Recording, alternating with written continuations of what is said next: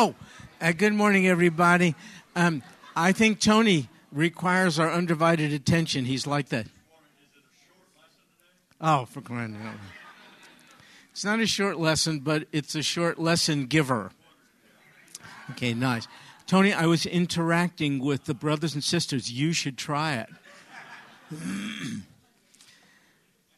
nice to see everybody. Most everybody. So we gather together, think about it, with believers all over the world next week to celebrate a resurrected Savior. We don't just celebrate on Easter Sunday, do we? Uh, new life in Christ and resurrection life is what we celebrate all the time. Did you speak to him at all today, to the Lord Jesus? Of course you did, because you believe he's alive from death. Think about the privilege. He is the cross is a symbol of our faith, but it's not just the cross, it's the cross plus the empty tomb, which gives us hope. And because of what Jesus did, he left the tomb empty. Therefore, we have confidence in what Jesus said. Listen to what he said Because I live, you will live also. That's John chapter 14, verse 19. No other uh, leader of a religious movement um, can make statements like that. It has to be validated by something they've done. Jesus rose from death, therefore, what he did validates what he said. So we gather together next week. The sunrise service is at 6:30. Scott already mentioned this, kind of inadequately, but he, you know, he did the best, did the best he could. Anyway, that's a service. Yes, it's on the card over there. Uh, it's a service many of you like to attend, 6.30. And again, no iConnect classes next week. Uh, two Easter services on Sunday here in English, 9.30, our pastor preaches, 11.15, uh, Freeman Tomlin preaches. The musical fare, as you know, in the second service will be of a more contemporary style. In the 9:30 service, there'll be the choir and orchestra. An identical service will take place Saturday night before Easter Sunday at six o'clock, and um, we would like to request that you good people who are regulars here at Sagemont consider, if you're able, attending the Saturday night six o'clock service. You won't miss anything because it's going to be identical to the 9:30 service on Sunday. And if you come Saturday night, then you don't have to come Sunday, and we would appreciate it if you don't. Um, because we want to open up seats for guests. As you know, right or wrong, this is reality. Some people who never darken the doors of a church will come on Christmas and Easter. We're happy about that because they'll hear a message that could change their lives. But we would hate it if visitors can't find a place to sit. Therefore, we're asking you to consider coming Saturday night, and then you can sleep in on Sunday or go on an Easter egg hunt and all the rest. So, uh, and then in addition, there'll be the Spanish celebration of Resurrection Day on Friday night, this Friday night wonderful service for Spanish speakers. And so we have lots of opportunities to celebrate Jesus alive from the dead. We are in James, as you know. Brother Chuck got us started last week, and we'll pick up where he left off today. First, let me ask you a few questions. Do you lack wisdom? Um, my guess is, though we're a fairly diverse group, we have that in common. We all lack it. For instance, you have conflict with your next door neighbor. You need wisdom as a believer in knowing how to deal with it. Your company has offered you a wonderful opportunity, but it requires relocation. You need wisdom about that. You've received word, you or a loved one, that you have a serious illness you're faced now with a number of treatment options. Which to choose? You need wisdom. Your elderly parents or you yourself are no longer able to care for themselves or for yourself, and you need wisdom in looking into alternative care.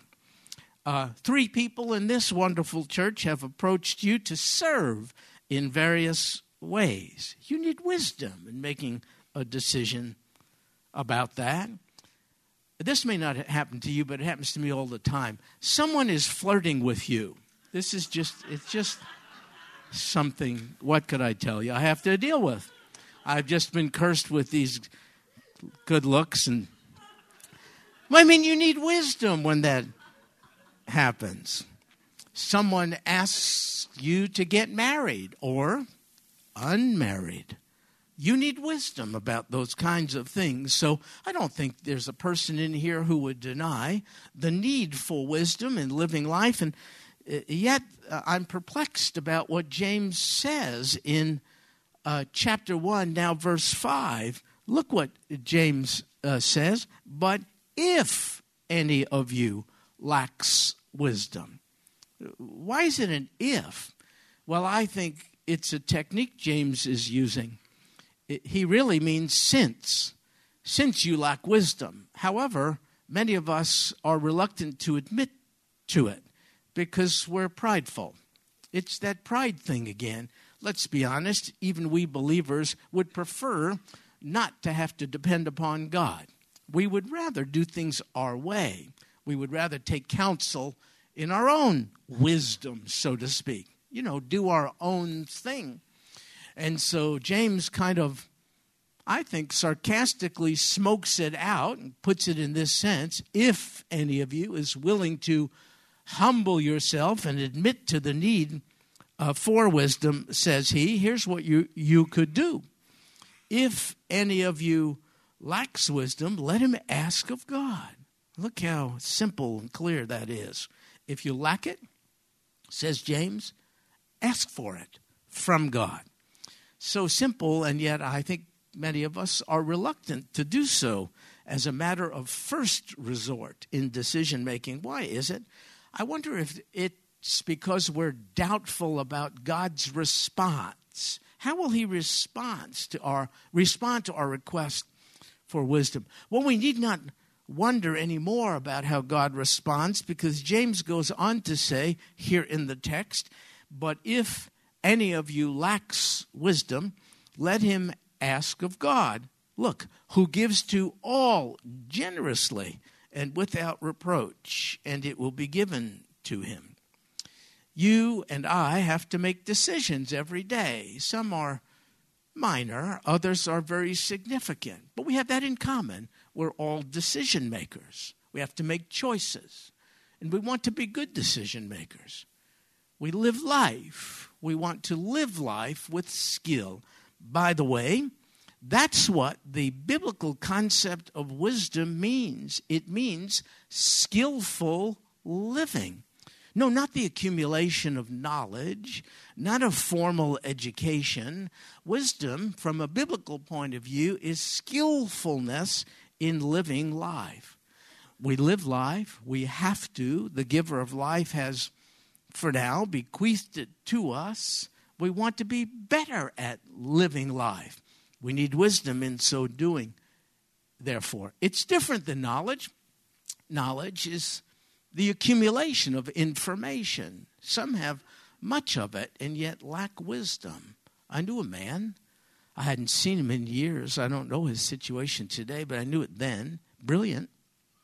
He could carry on an intelligent conversation about anything.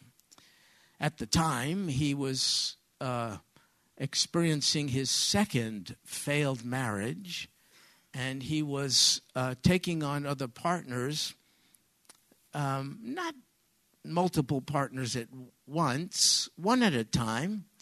He was seeking companionship. And he was seeking legitimate things, I think, but in an illegitimate way. And the point is, it never worked out. One relationship failed, then the next one failed, and so on he uh, he had antagonized all of his children and grandchildren. They really wanted nothing to do with him.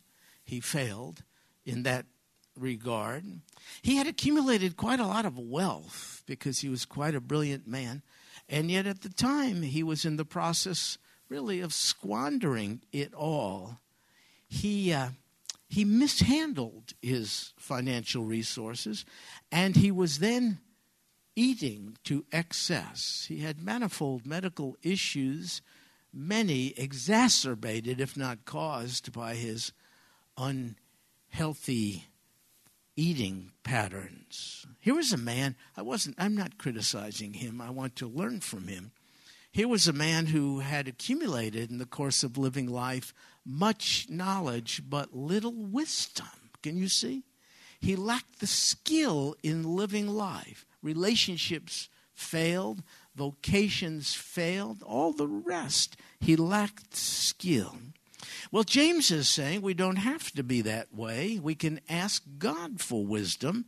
He won't get angry. He's not withholding, James says. He gives to all generously and without reproach. So, James is saying to be skillful in living life, we should make recourse to the giver of life. That seems to make sense. Now, to be fair to the text, though it is true, it seems to me, that by application, you could ask God for wisdom in any life area. I think the specific context here is suggesting we are invited to ask God for wisdom when we are experiencing trials and hardship. So, if you back up with me just for a second to what Brother Chuck covered last week, verse 2, you know, verse 2 is uh, Brother Chuck's life verse. Count it all joy. You know about this? Sure, you do, because he repeats it about 93 times a day. Drives you crazy. Sometimes we're in meetings and we're dealing with something, and Brother Chuck will say, Count it all joy. You want to smack Brother Chuck? says that.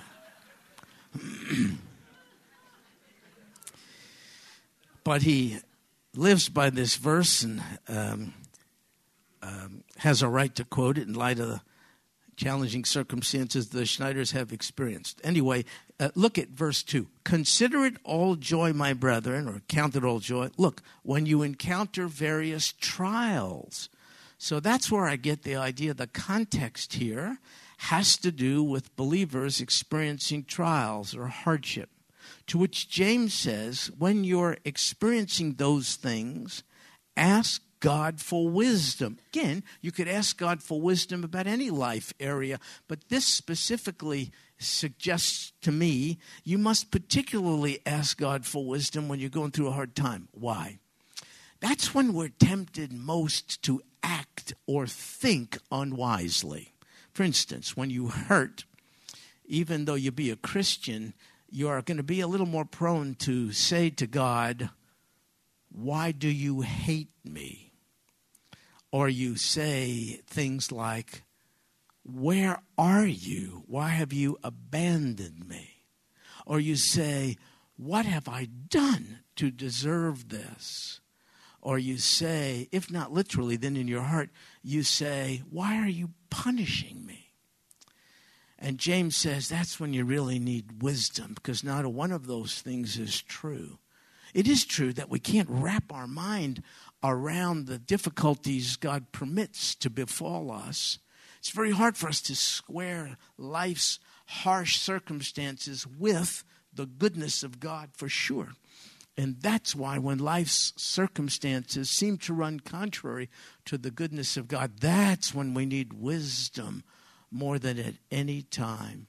Do you know we so lack wisdom at those times that at times the Holy Spirit does the praying for us. This is interesting. You find it in Romans 8. The context there is suffering.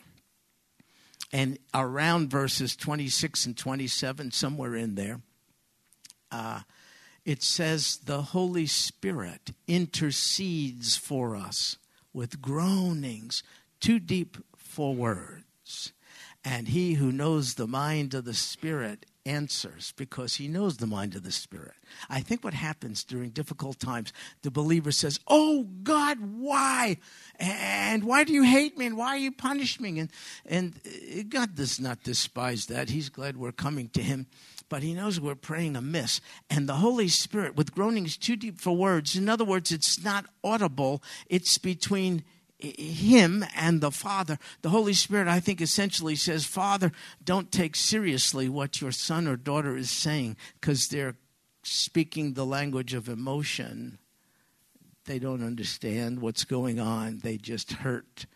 Uh, instead, I think the Holy Spirit says, please sustain them through this until what you are allowing to happen produces in them what you intend for it to happen.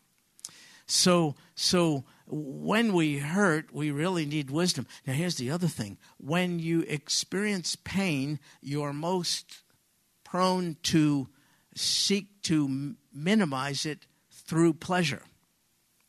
Pain and pleasure can't occupy the same place. We are all, as humans, driven to decrease pain and increase pleasure. That's the way it is. So when there's pain, you and I are going to be more tempted to give in to illegitimate pleasure seeking. Some pleasures are legitimate, others are not. And so it's very interesting when a believer is experiencing pain or hardship. It's very interesting how the evil one will oftentimes introduce into the mix uh, an unusually tempting situation maybe a woman who never was around before all of a sudden turns up.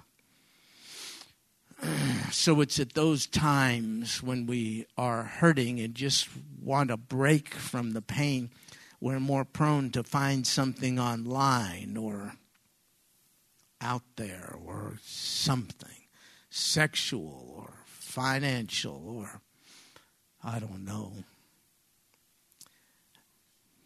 who knows? Whatever it is that's a fix, a quick fix to alleviate the pain.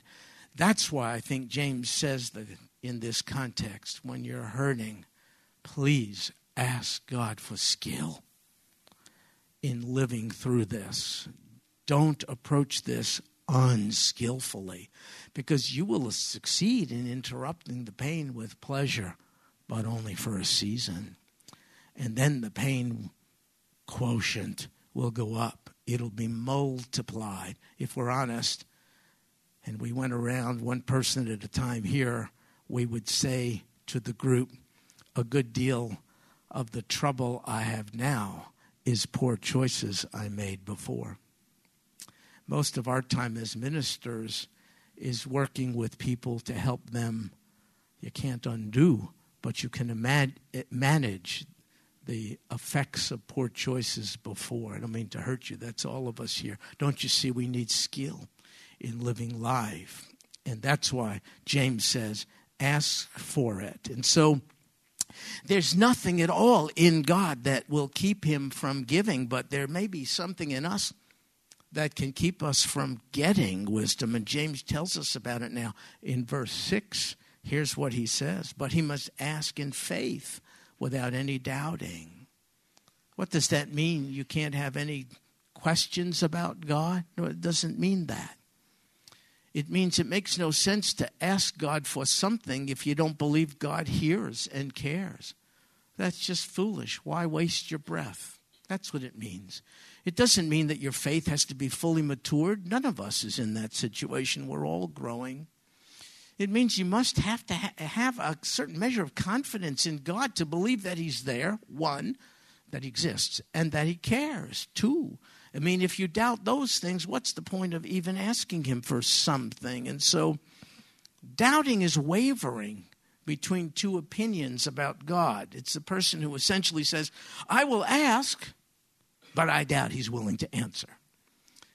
Well, if I could put uh, words uh, that I think are James, James would say, Why waste your words? If you don't even think God is there, if you don't even think God hears, if you don't even think God cares, why even speak to him? So A person who asks for God's help but then doubts his willingness to give it is, according to verse 6, here's what it says like the surf of the sea, driven and tossed by the wind. That's a person who asks yet doubts. That person has a divided mind. He's divided between trusting God and not trusting God. Hmm. It's a tough concept to get, but I think I can simplify it by sharing a poem with you written by a famous theologian named Dr. Seuss. You know about him. So, Dr. Seuss wrote a poem about a character named the Zode, and uh, I shall read it to you.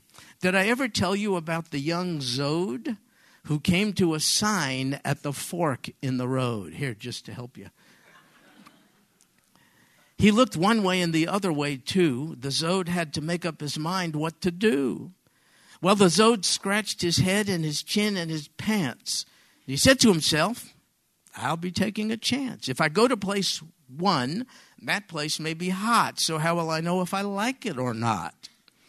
On the other hand, though, I, I'll feel such a fool if I go to place two and find it's too cool. In that case, I may catch a chill and turn blue.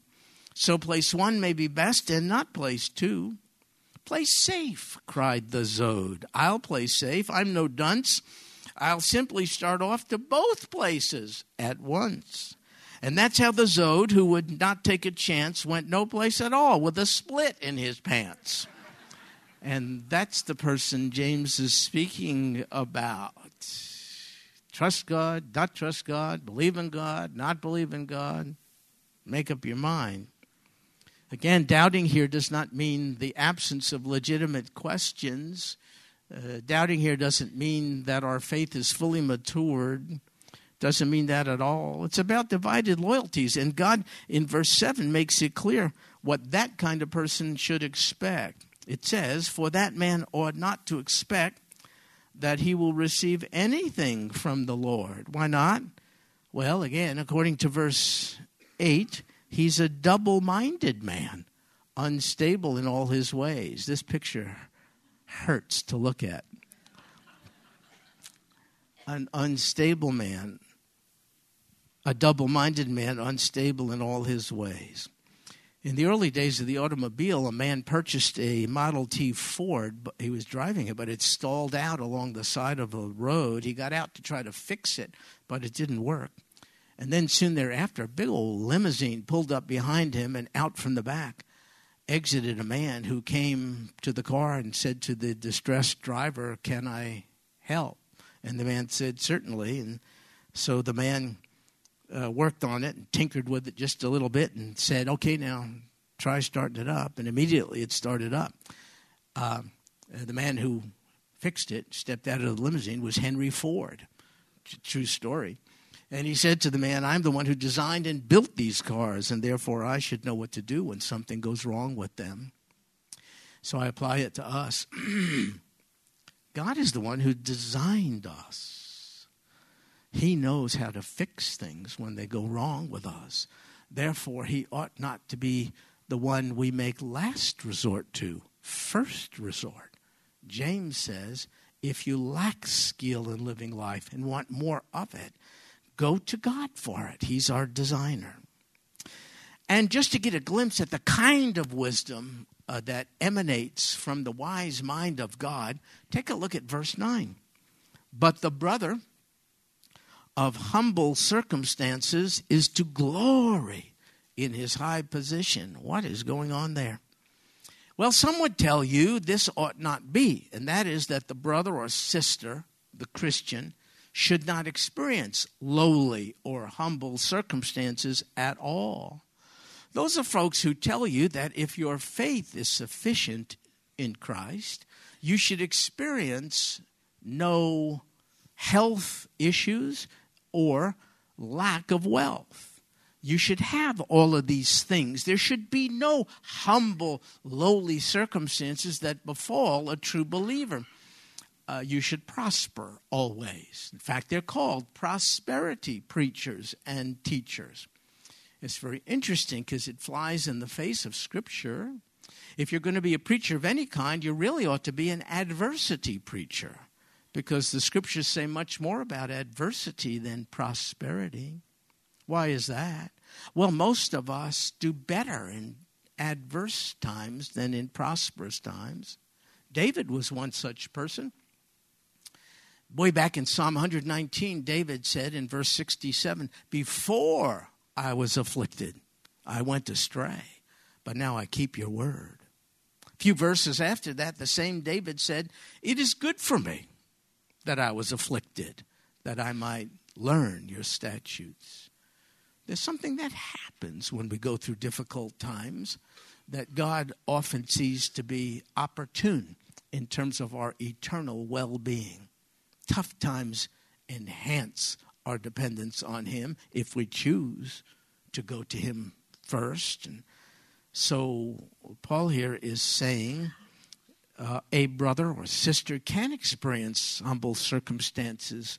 And when you do, says James, glory in your high position. And this is such a paradox. How could the impoverished believer have riches, high position? Spiritual riches, you see. The believer could experience illness and even poverty. In fact, what's quite interesting, most of those to whom James lived and was speaking experienced not prosperity, but the absence of wealth specifically because they followed Christ. They're being persecuted in this day. They lost materially much because of their identification with Christ. Boy, that flies in the face of the prosperity teachers who would say, No, if your faith in Christ is adequate, you should have no lack materially. Well, their faith was not only adequate, they followed even at the cost of their own lives, and they lost most of what the world has to offer. And yet, James still says to them, Glory in it, because you have a high position. What high position? Folks, regardless of the absence of health or wealth, if you're in Christ, you and I have been elevated to a whole different reality. We've been moved from the domain of darkness, the scriptures say, to the kingdom of the beloved Son. We're referred to as the chosen people. Think about this a royal priesthood. That's an elevation in our status. We have been given spiritual riches which are not subject to decay, inflation, theft. Though we can lose material things, we can't lose the spiritual riches which we have in Christ. And by the way, that's what the Bible really emphasizes. The prosperity teachers are missing the point. Ephesians says, for instance, we have been blessed with every spiritual blessing in the heavenly places. It's as if the God of heavens has opened up the warehouse of heaven and poured it out on one such as you and I. But it's not a promise of material blessing, it's a promise of spiritual blessing. Like what? Things that come from the Holy Spirit love, joy, peace, goodness, kindness, self control. Those are spiritual blessings. Don't you feel spiritually blessed to be forgiven? Don't you feel spiritually blessed to follow in the footsteps of a resurrected Lord Lord, death no longer has its hold on you to be absent from your body, though it may be ravaged by illness now, is to be present with the Lord. You can't forfeit those things. I memorized Psalm 18:2. I'm working on it. The Lord is my rock and my fortress and my deliverer, my God my rock in whom I take refuge, my shield, and the horn of my salvation, my stronghold. Those are spiritual blessings. One's condition, physically or financially, cannot interfere with those things. And that's why James could say, let the brother or sister who's down not be out because you have a high position in Christ, glory in it. So that's what he says. And uh, then he goes on to speak to the condition of wealthy uh, Christians. But before we get there, let me mention to you, and this is why I have such a hard time seeing how prosperity teachers can teach what they teach. I ask you this question Was the Lord Jesus a sinner? No.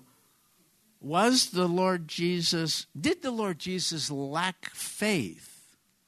No. And yet, the Lord Jesus was very poor. He owned pretty much nothing. The prosperity teachers would look to him today and say, You lack faith. Let me just review to you what the Lord didn't have. He was born in a stable, not belonging to him.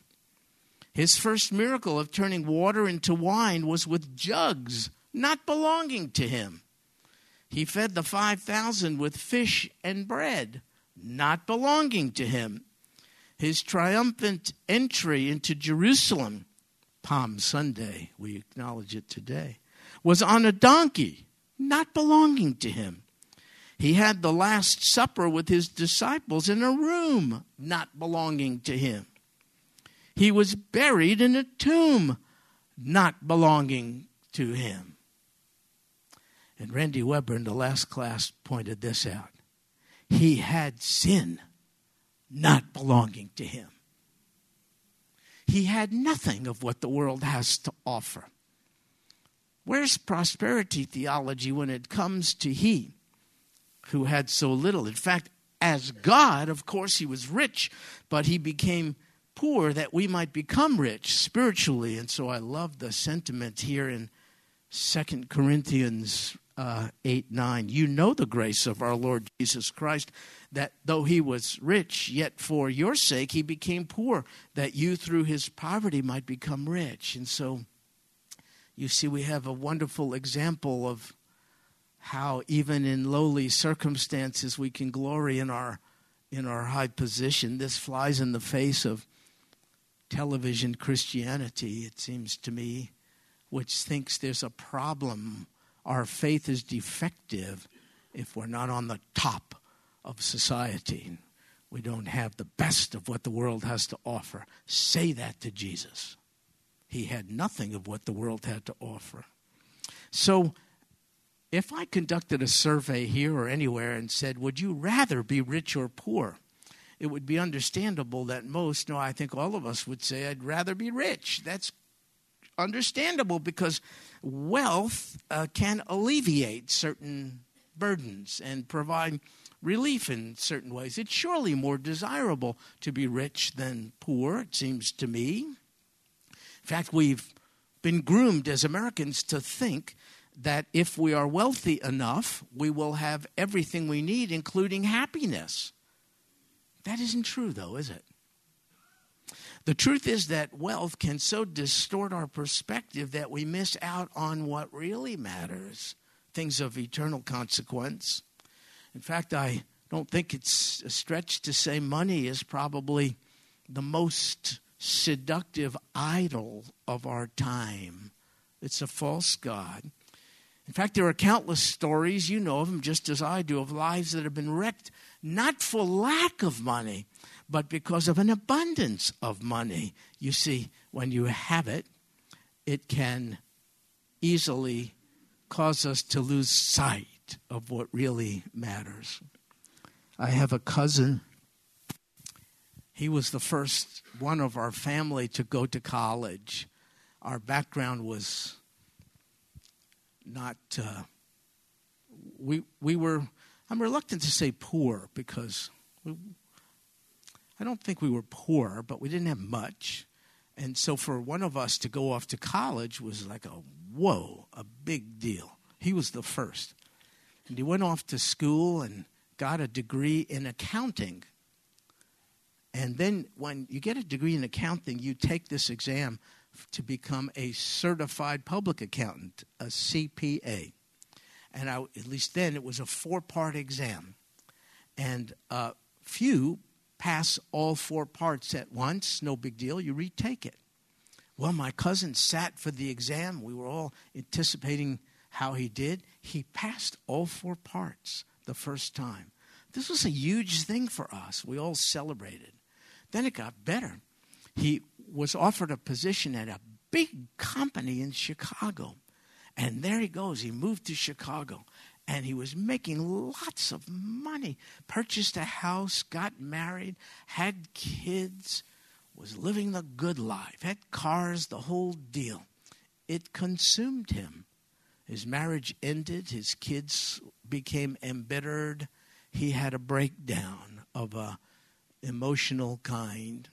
He had need for lots of support. He's on medication today, even. Money is a wonderful slave, but a horrible master. My cousin was mastered by it. So the poor believer surely faces trials, but so too does the rich believer. The primary challenge for the poor believer is to maintain confidence in the Lord. But the primary challenge for the rich believer is to avoid placing too much confidence in his or her riches. So God knows this, and He allows trials to come into the lives both of the poor believer and the rich believer because trials are an opportunity, the text says, for the brother in humble circumstances to glory in his high position, but trials are also an opportunity for the rich Christian to glory in his humiliation. And that is what James tells us, doesn't he, in verse 10? And the rich man is to glory in his humiliation. You see, a wealthy person could put too much confidence in his wealth. What could correct his thinking? Well, trials could do it, especially those that cannot be alleviated by his wealth. What does it do? It brings that one down to earth. Therefore, he's told, Glory in it. Glory in your humiliation. Some people say wealth, as I mentioned earlier, is a result of faith. But I think wealth is a test of faith. Do you have your wealth, or does your wealth have you? When God senses that our material things are having us, He can send a wonderful helper into our life, hardship and trial, to bring us back down to earth, help us reorder our priorities. When my wife and I got married, um, I was a missionary overseas, and we didn't have much in those days. We rented a couple rooms upstairs from a wonderful German family who lived down below. This was in Heidelberg, Germany. we didn't have much. Uh, I worked um, before I could raise support in a military hospital. It was the 130th Station Hospital in Heidelberg, Germany, made famous because that's where they brought General Patton. That's where he died. Well, I didn't have a car, so I got a bike. It was uh, a 10 speed bike. I paid 40 bucks for it, but the gears were not working well, so I sought to fix it, and I made a 10 speed into a 1 speed. I realized bike repair was not my calling. I would ride it back and forth. That's what we had. We didn't have much of anything. It was great. It was great. Simple life relationship development, both with each other and with the Lord. I bet many of you have had that experience as well. and so James says, Glory in it. Glory in what may come to be your lowly status, because in those days you can be free of distracting things that cloud your vision, and you can get your eyes focused on what really on what really matters. Now, look, folks, money is quite useful and helpful. I'm just making the point that it's a very poor God. And it is so fleeting that James says this in verses 10 and 11. And the rich man is to glory, see, in his humiliation, because like flowering grass, he will pass away. For the sun rises with a scorching wind and withers the grass, and its flower falls off, and the beauty of its appearance is destroyed. So to the rich man in the midst of his pursuits will fade away.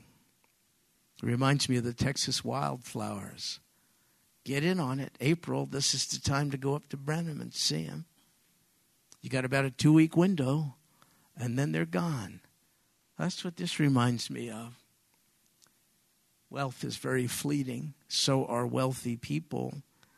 And so James is essentially saying, We're not here to stay, we're here to go. Therefore, we should so order our affairs. We should be so skillful in living life now that we are living now in terms not of where we are, but where we are going. You know where we're going? To be in the very presence of a resurrected Savior. That's why the psalmist could say, Whom have I in heaven but thee? Doesn't mean there aren't other things in heaven. There are angels and harps, I suppose. I don't know. Streets of gold. But the psalmist is essentially saying, though, there are lots of pleasures in heaven. The, the reality of heaven I most look forward to is Jesus. Whom have I in heaven? Nothing else matters but thee. And besides thee, I desire nothing on earth. You don't get to that point overnight, do you? Sometimes the Lord will uh, strip away things that are distracting us from Him because nothing else lasts, nothing else matters. Only He does. I'll tell you this story. I don't think it's true, but it's funny. there was a man who loved money more than anything, and so he worked all his life to accumulate as much as he could. He hoarded it. Just before he died, he told his wife, Look, when I die, I want you to put all my money in the casket with me. He said, I want to take my money with me to the afterlife, whatever it consists of. And she promised to do so. Well, he died. At his funeral, just before the casket was permanently closed, his wife put a big box into it and the wife's friend said to her, What in the world are you doing? Why did you do that? I can't believe you put all that money in there. And the wife said, Look, I promised him I would. I promised him I would put the money in the casket, and I kept my promise. And so I totaled up all of his savings and all of his resources, and I wrote out a check for it and for the full amount and put it in there. With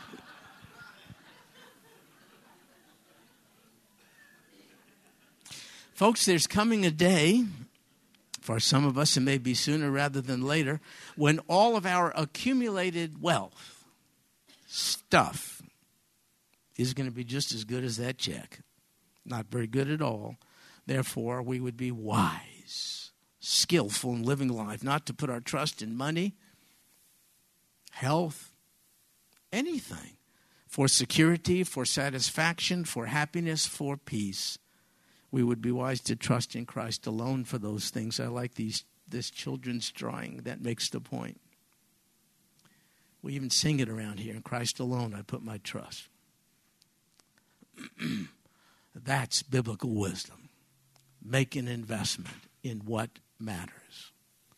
Though here we endure lots of hardships, lots of difficulties. Though here we forego many pleasures for the sake of eternal gain. In Christ alone, I put my trust. If you're a believer in Christ, you're a son or daughter no matter what, and you even have permission to be miserable at it. There's nothing in the Bible that says, Thou shalt not be miserable. You can be a miserable child of God. At times, that's what it feels like. There's nothing that obligates us to do something about it sinfully. We could just say, Oh God, if you want a miserable kid, you done got one. I'm not happy. I don't think Jesus was often happy. I don't think it's happy to be stripped naked, to have a crown of thorns impaled upon your head, causing all kinds of bleeding to be scourged with whips that would kill most people, to be publicly humiliated and impaled on a cross, and then to suffocate. I don't think those are the that's the formula for happiness in life. In fact, one time in his misery, he even cried out, My God, my God, why hast thou forsaken me? Why shouldn't we share, in some measure, in the sufferings of Christ? Why shouldn't we? I don't think the purpose of life is to be happy. If so, we are miserable failures at it. I think the purpose of life is to be in close relationship with the giver of life, to walk through it with him, to complain, to shout, to cry, to praise, all the full gamut of emotions. and yet to put our trust in him, with whom we will make do f- throughout eternity, because he's a risen Savior. My fellow Christians, I pray for me as a, I hope you pray for yourself this singular uh, devotion to Christ. Whom have I in heaven but thee? Nothing there will matter but him. Therefore, I desire nothing on earth fame, fortune, popularity, all the rest. Even without it, you have Christ. And with Christ, what else do we need? He didn't just save us from the penalty of sin. He saved us from undue dependence on that which is not going to give us a good return. He saved us from it. He said, I will be your God. Let go of false gods that can't hear you. I hear your, your heart. Lord Jesus, for this we thank you. Praise you that risen, you're risen from the dead, and that's why we can talk to you as we are now. Thank you for wisdom which you possess inherently and which you're willing to bequeath to us for the asking. Oh, God in heaven, make us to be skillful at living life, even if we fail to. You love us. Your compassions never fail. Your love never ends. But it would be better for us to do this thing called life with skill. Therefore, we ask you wisdom in it. Make us to be wise, not just knowledgeable, but wise and to finish well. That's our heart's desire to finish well and then see you face to face. Get a big hug of an eternal kind and realize then nothing matters but communion with you. Thank you for it. In Jesus' name, amen. Well, God bless you, folks. We will not see you here next week, but we will see you in worship on Resurrection Sunday or Saturday. God bless you.